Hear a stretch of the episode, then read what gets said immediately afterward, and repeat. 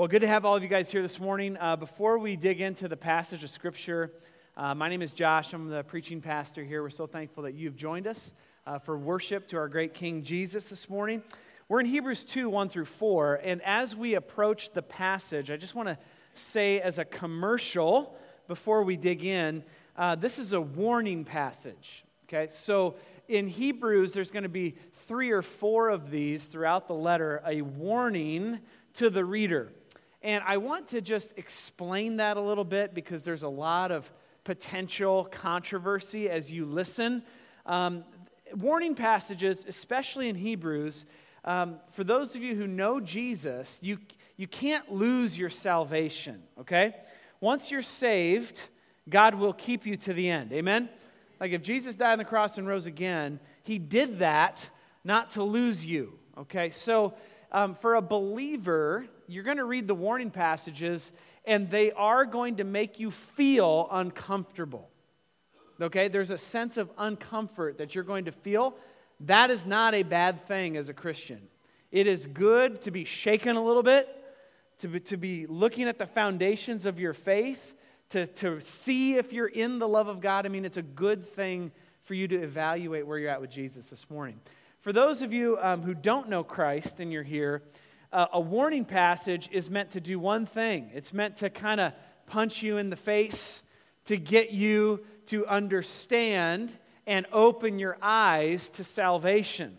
And so the warning passage for the unbeliever is actually meant to wake you up. So um, if you're here and you're an unbeliever, this is a really good passage for you to come into uh, to get kind of pushed a little bit, to get punched in the mouth spiritually so that you can kind of evaluate where you're at uh, with Jesus. So, commercial done. Let's pray and ask for God's help to um, help us understand the scriptures, and then we'll dig in. Father, Lord, we've had multiple prayers this morning. All of them have been beautiful and worshipful. But God, we're here now in need of your help. So that's why we're praying. We're praying because we need you, God, to illuminate our minds to open our eyes to truth. Holy Spirit, we ask that you would be welcome here to convict us of our sins, to get us to confess sins so that we don't drift away from Jesus. Lord, do a sustaining work in the lives of believers this morning. Buoy up believers in a fresh way, energize them, encourage them. And Lord, be with those who don't know Christ. We pray that you would open up their eyes for the very first time this morning. We pray that you would open up their hearts to what they're hearing. And may the good news, the gospel of Jesus, be the center point of our gathering this morning. We pray all of this in Jesus' mighty name. Amen. So, just the other day, I was getting my oil changed Monday at the Valvoline Quick Oil Change on 14th Street. And I ran into a guy who was servicing my car. His name was Kevin. We had a great conversation. And of course, I turned the conversation to spiritual things because that's what an evangelistic pastor does. Amen? So I started talking to him about Jesus and how, hey, do you have any spiritual beliefs? And, and he's, he's like, ah, I grew up Roman Catholic. I'm like, well, do you practice now? And he's like, well, no, course not. I said, well, did you grow up church? He's like, oh, yeah. Oh, yeah. My grandma, really devout to this day. She is devout. She's at Mass all the time, uh, never misses, reads the Bible every day. Very solid. My parents, pretty committed to Roman Catholic faith, and, and we really, uh, you know, I grew up with that. So my parents are solid. He's like, but, you know, he's like, I'm 28. Most of my buddies and I, he said, you know, when I get together at the bars, we're all Roman Catholics at the bars, and we're all talking about how we really don't need Christianity anymore. We don't really need Jesus. There, there's not really a strong sense like there is in the past generations that I actually need Jesus. He's like, and then he looks at me, he's like, but I believe in everything. I'm like, you're talking to the wrong guy, man. so I, I definitely encouraged him to reconsider his position share Jesus with him. and uh, just shared the gospel. And the last thing I said to him was like, hey, it's not really about church. It's not really about being Roman Catholic or, or being another denomination. It's really all about Jesus and what you do with him. And he looked at me and he's like, I like that. I like that. And I'm like, well, do you like it enough to come to a 10 a.m. service Sunday? And he's like, I don't know about that. Okay, maybe not that. But as I drove away with Tabitha in the car, I had this thought. What a phenomenal illustration of our culture as a whole. What a beautiful parallel for us to consider our culture as a whole.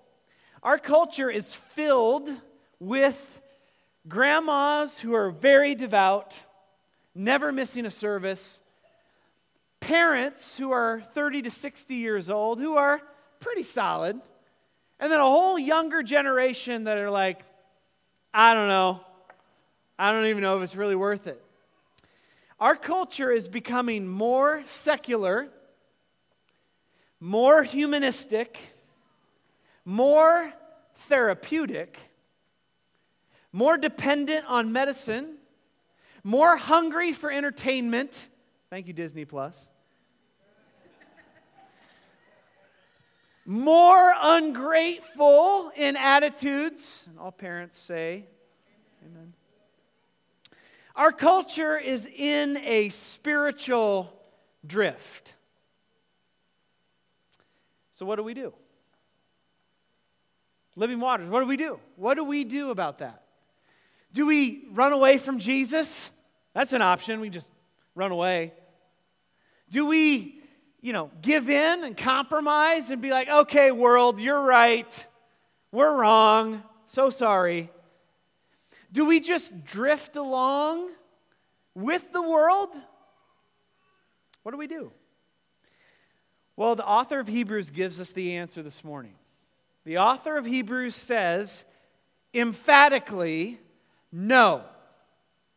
Don't drift. Don't drift with the world. Don't drift in your faith. Don't run away from Jesus. Rather, pay attention to Jesus, hold on to Jesus, get a big bear hug around Jesus, and don't let him go. Amen?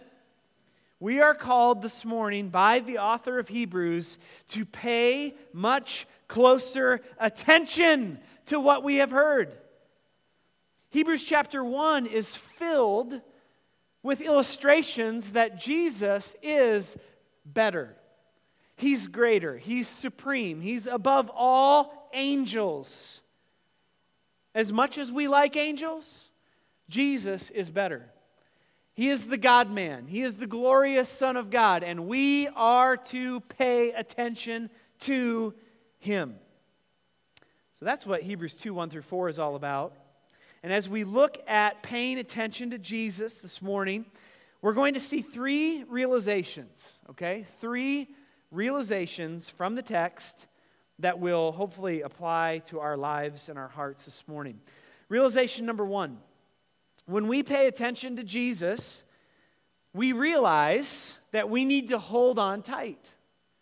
We need to hold on tight. You can see this in verse 1 in the first part of verse 1. Therefore, because of chapter 1, we must pay much closer attention to what we have heard. The word there in the Greek means to bring a ship to land and, and to tie it up. Okay, so this is a, a really nautical passage.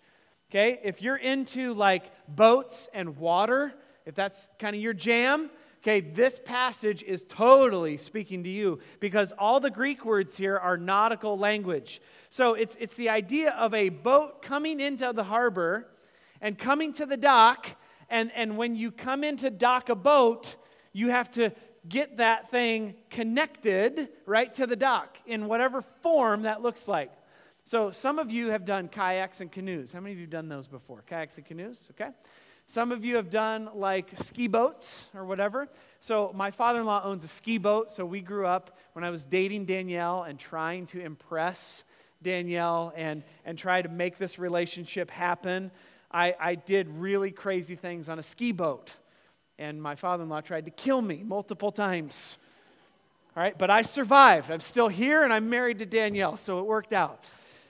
So the idea, though, is that when, when the boat was coming in and Bill was driving, I would get to the front of the boat and I had one job reach out to the dock and stop, give the boat like a firm foundation, right? Tie it on, tie the rope onto the, the side of the dock and we'd be safe. So it wasn't like laissez faire. It wasn't like Bill's like, Josh, get to the front. Okay, if I want to. You know, I never responded that way. You know, I, I might stick my pinky out to like stop the boat. No, no, I was up. You guys know this. I was up. I was intense. I was like, man, if I don't do this, the boat's going to wreck. Something terrible is going to happen. I got to get out there. And as soon as I grabbed onto that pole on the dock, we were safe. But then I had to use my muscles to hang on, right? To hang on. And, and then once, once we got the rope around, it was good. That's the idea of this word. The idea of this word is that we are to tie up our soul to Jesus. If, we, if Jesus is the greatest, if he's the best, if he's the supreme one in Hebrews 1, then we must pay close attention to him. We must tie our lives up to Jesus and not let go. Can I get a witness? Now, angel, angels are cool. All right? Angels are filling chapter 1 up. Angels are awesome. We've seen uh, TV shows, Touched by an Angel. Right? Somebody's guilty pleasure in here, probably. Touched by an Angel. Uh, there was a great angel movie made called Angels in the Outfield. Yes, yes. Um, when, when our kids do something really good, or when we have a friend that do, does something for us that's really meaningful, we say, Oh, you are such an angel, right? Such an angel. Um, some funerals I've attended, people have had really bad theology at funerals before. And I, at some funerals, people have said, and now I know that blank, whoever that person is, is an angel. And I'm like, no, that's really bad theology. But, um, but here's the deal as much as we love angels, we don't turn into angels, we turn into glorified souls, which is awesome, better. But as much as we love angels, Jesus is better. And, church, we must hold on to him this morning. Amen? We must hold on tight to Jesus. And that's one of the re- realizations that we come to when we see Jesus in his exalted position. We must hold tight to Christ. How tight? Really tight. Because you're going to get walloped in this life with trials and tribulation of various kinds. And when the diagnosis of cancer comes your way, you have to hold on to Jesus. Amen? And when you lose your job, you have to hold on to Jesus. And when you're trusting God to provide $400,000 in the next two months, I don't know who would ever be dumb enough to do that. Oh, wait, it's me. It's us. We must hold on to Jesus. Amen?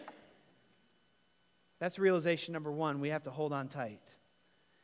Second realization in this passage when we pay attention to Jesus, we realize that we don't want to drift. We don't want to drift. Okay, second half of verse 1, it says we have to hold on to what we've heard lest we drift away from it. Okay, so, because Jesus is glorious and he's awesome, we need to hold on to him and we need to be careful not to drift away. The word drift means to glide away or slip away like a ring on a finger, all right? And just just to before I get to the next nuance of this um, meaning of the word, uh, this has happened to me before. How many of you have, men have lost your uh, your wedding rings? Yeah, be honest. Like 99% of you have. Uh, so I'm, I'm on my fourth wedding ring. But praise God, I'm still my first wife. Hallelujah. Come on now. But I remember when I had the original wedding ring and we were wave surfing in the Atlantic Ocean, and I'm coming, I'm cresting on this, on this wave, and I start to feel my ring just kind of wiggle right off there. And I'm like, oh no, oh no. I didn't say that because I'm in water, you know, but, but I'm like, ah, and I, and I crash into the sand. it felt like a thousand miles an hour. I'm sure it was not quite that fast, but I could feel my ring coming off, and then boom, I mean, I face planted into the sand, and ring is gone into said sand. And I get up, and I'm doing the man thing, looking around. Did anybody see that? And I'm looking for my wife. Where is she at? Where is she at? Did she see this? Okay. For the next hour and a half, my friends, I tell my friends, hey, my wife can't know about this. I just lost my wedding ring. Can you help me look? In the tide of the Atlantic Ocean. it's not going to work well. Long story short, I didn't find it. I had to go back up to my wife and say, I lost the wedding ring that you spent money on, to which she just kind of has done what she's done for 15 years and just shook her head. Okay, so that's the nuance of that word, right? Uh, but, but here's the other nuance of the word it's like a boat drifting past the harbor and past the dock. Okay, and so if you've ever just glided on a boat, you know, you know what it's like. It's like it's like easy and it's peaceful, right? And so if I get into this, uh, this little kayak right here, all right, and we've done lots of wilderness trips as a men's group in our church. And we, we get in kayaks and canoes and we're like doing this, we're paddling.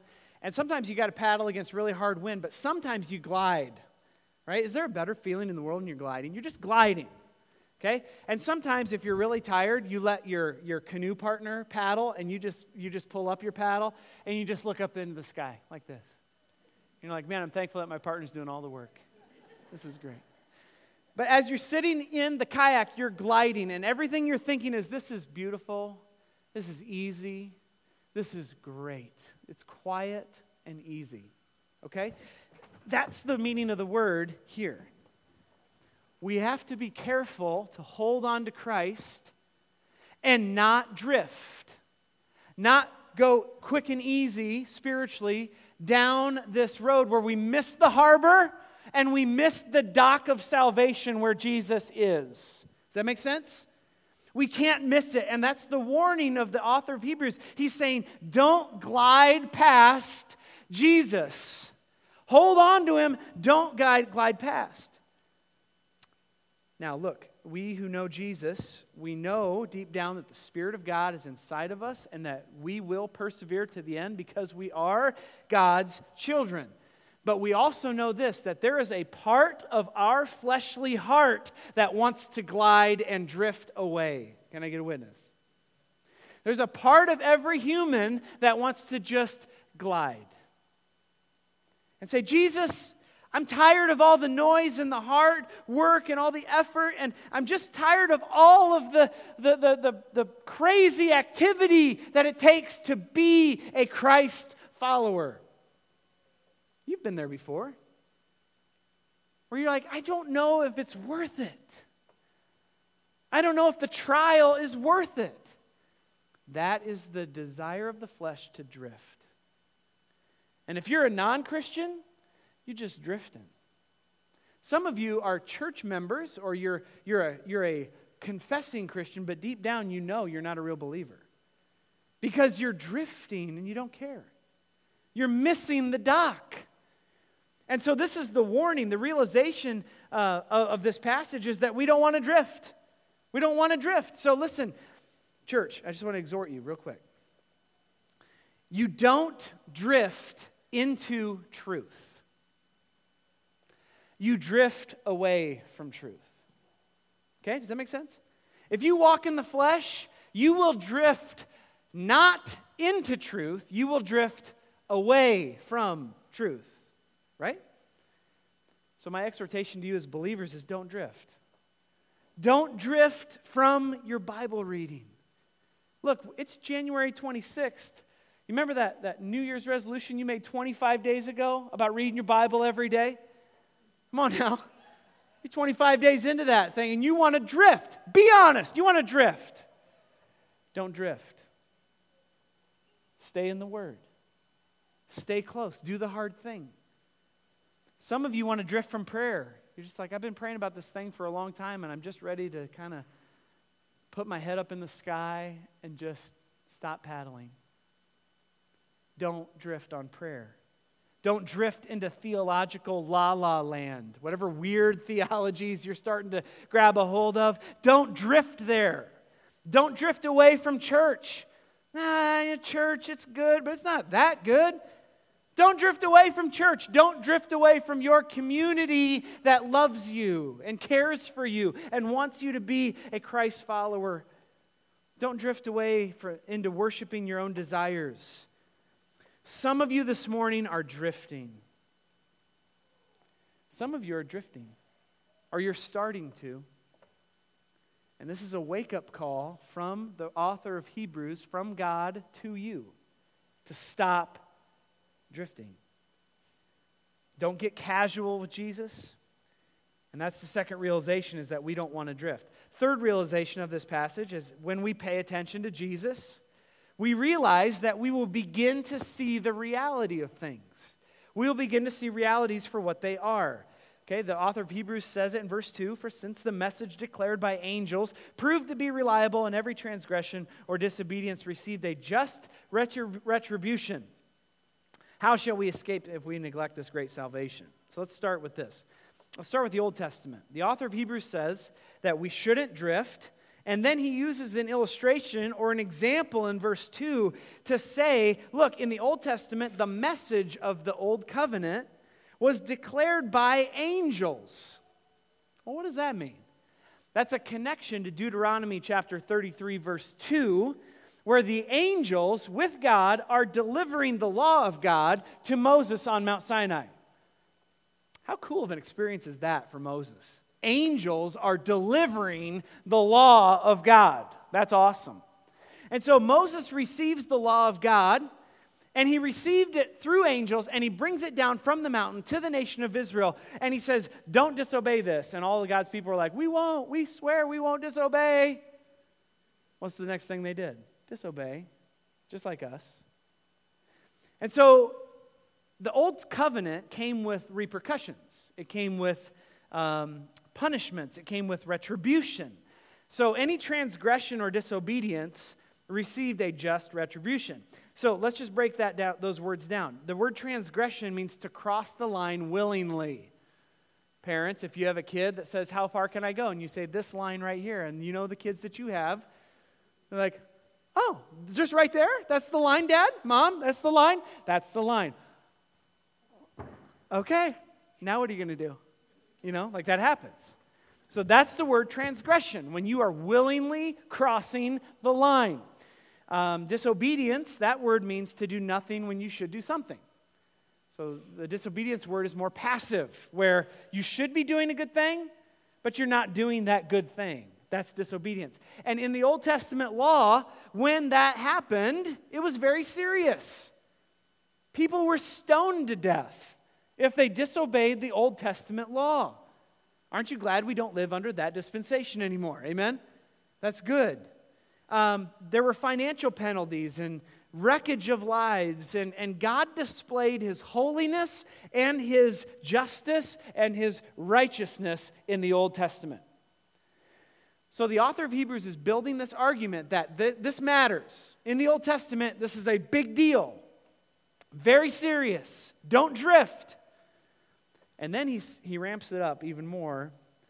He says in verse 3 How will we escape if we neglect such a great salvation? It was declared at first by the Lord, it was attested to us by those who heard. While God, who also bore witness by signs, wonders, and various miracles and gifts of the Holy Spirit. So, so the author of Hebrews is saying Old Testament, very serious. New Testament, more serious. Well, how's that? Well, it was declared by Jesus himself repent, for the kingdom of heaven is at hand. It was also followed up by witnesses, the apostles, and all those who saw Jesus die and rise again. They gave witness to it. There's more light being shed about who God is and what he requires of us through Jesus. And then he says that there's signs, wonders, and spiritual gifts in the church. So, even within the church, there's all these beautiful evidences of grace in the church that is meant to help everybody see Jesus. So all of a sudden, the, the, the, author of Hebrews is saying, look, here's the reality of things. The Old Testament was serious, the New Testament is more serious because it, it funnels everything down to Jesus, and what you do with Jesus determines everything about your life. And he says, How are we going to escape if we neglect this thing? The word es- escape is to like run for safety. And when you're running into a, a warm house in the middle of an Iowa winter, you're running to safety, God willing, if your heater's working. How are you going to escape a great salvation, greater than the Old Testament, if you're careless with it? The word neglect literally means careless. So the author of Hebrews is saying, Church, don't be careless with Jesus. Hold on to him. Don't drift away from him. Don't be careless with him, right? So, as we close, I have to close with a Super Bowl theme to get you ready for Jersey Sunday next week. Okay? I was given this hideous piece of clothing by Chris Sayer this morning. I thought your deacons were supposed to serve you and help you grow in Christ. Okay? So there's a Packer hat. And I also got this from Mary Jane Bryce. You Chiefs fans, Eat your heart out. This is, no, literally, Mahomes Magic Crunch. It's a special edition Hy-Vee cereal. I've been told that this box is worth $25. And if any of you have 50 this morning, you can have it. Just kidding. I have to take it back to its owner after church. But I said, hey, can I use that as an illustration? So, Aaron Rodgers, all right, um, quarterback for the Green Bay Packers, that's who this illustration is about. But I want you to know that if it's between Rodgers and Mahomes, I'm going Mahomes all day long. All day long, okay? So I hope the Chiefs win the Super Bowl. I really do for all of you long suffering members of our church. I hope, hope that happens. But Aaron Rodgers, uh, the, the quarterback for the Packers, was interviewed just this week by Danica Patrick, the NASCAR driver, and also Aaron's girlfriend. And Aaron Rodgers says that he's leaving Christianity. I didn't know he was in Christianity, but he's leaving it. And Danica interviewed him about his convictions. And Aaron Rodgers was sitting in a love seat, super casual, just having a conversation on a podcast. And he said this, and I quote He said, What kind of loving, sensitive, omnipotent, omnipresent being wants to condemn most of his beautiful creation to a fiery hell at the end of all of this. I watched the video several times this week. Aaron Rodgers is a phenomenal quarterback. If you watch football, he is amazing. I am a Chicago Bears fan. Yeah, amen. Let's go, Chicago. I have watched Aaron Rodgers break my Chicago Bear fan heart twice a year for like the last 10 years of my life.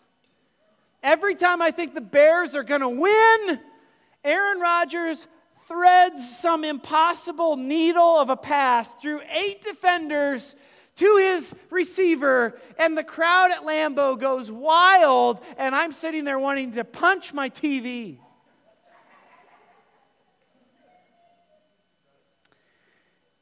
Aaron Rodgers is super careful, surgical with his passes of an inflated pigskin. In his interview on Monday, he was absolutely careless in his theology. And the reason I tell you this story is because I thought it perfectly illustrated exactly what Hebrews is warning against. Don't be casual with Jesus. Aaron, you can be casual talking to your girlfriend, Danica Patrick. You won't be casual when you stand before God. He got 750,000 hits. That was like three days ago. Just a few more than my sermon gets every week. Just a few. There are realities that surround Aaron Rodgers that are greater than him. And he needs to know. And I'm praying for Aaron. I'm, I'm praying that he would come to Christ. But the reality is, is there are deep realities about God's grace and justice and heaven and hell, and they find their pinnacle in Jesus. And, church, this morning, we need to realize the realities that surround us. Don't drift. We're going to go to communion this morning, and, and communion is open to all believers in Christ. We're going to spend 10 minutes just reflecting, thinking about the cross and the resurrection of Jesus for us. So, if you're a Christian here this morning, I just want to encourage you as we go back to the, the elements. Hold on tight to Jesus, believer. Don't let go of Christ. Don't drift. Some of you believers have some confessing to do. Maybe you're starting to drift and you know it, and you and Jesus need to have a conversation about that.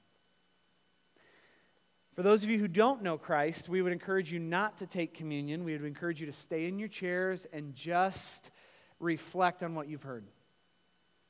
For some of you, this is the morning that God wants to save you. He wants to show you for the first time that you need to hold on to Christ.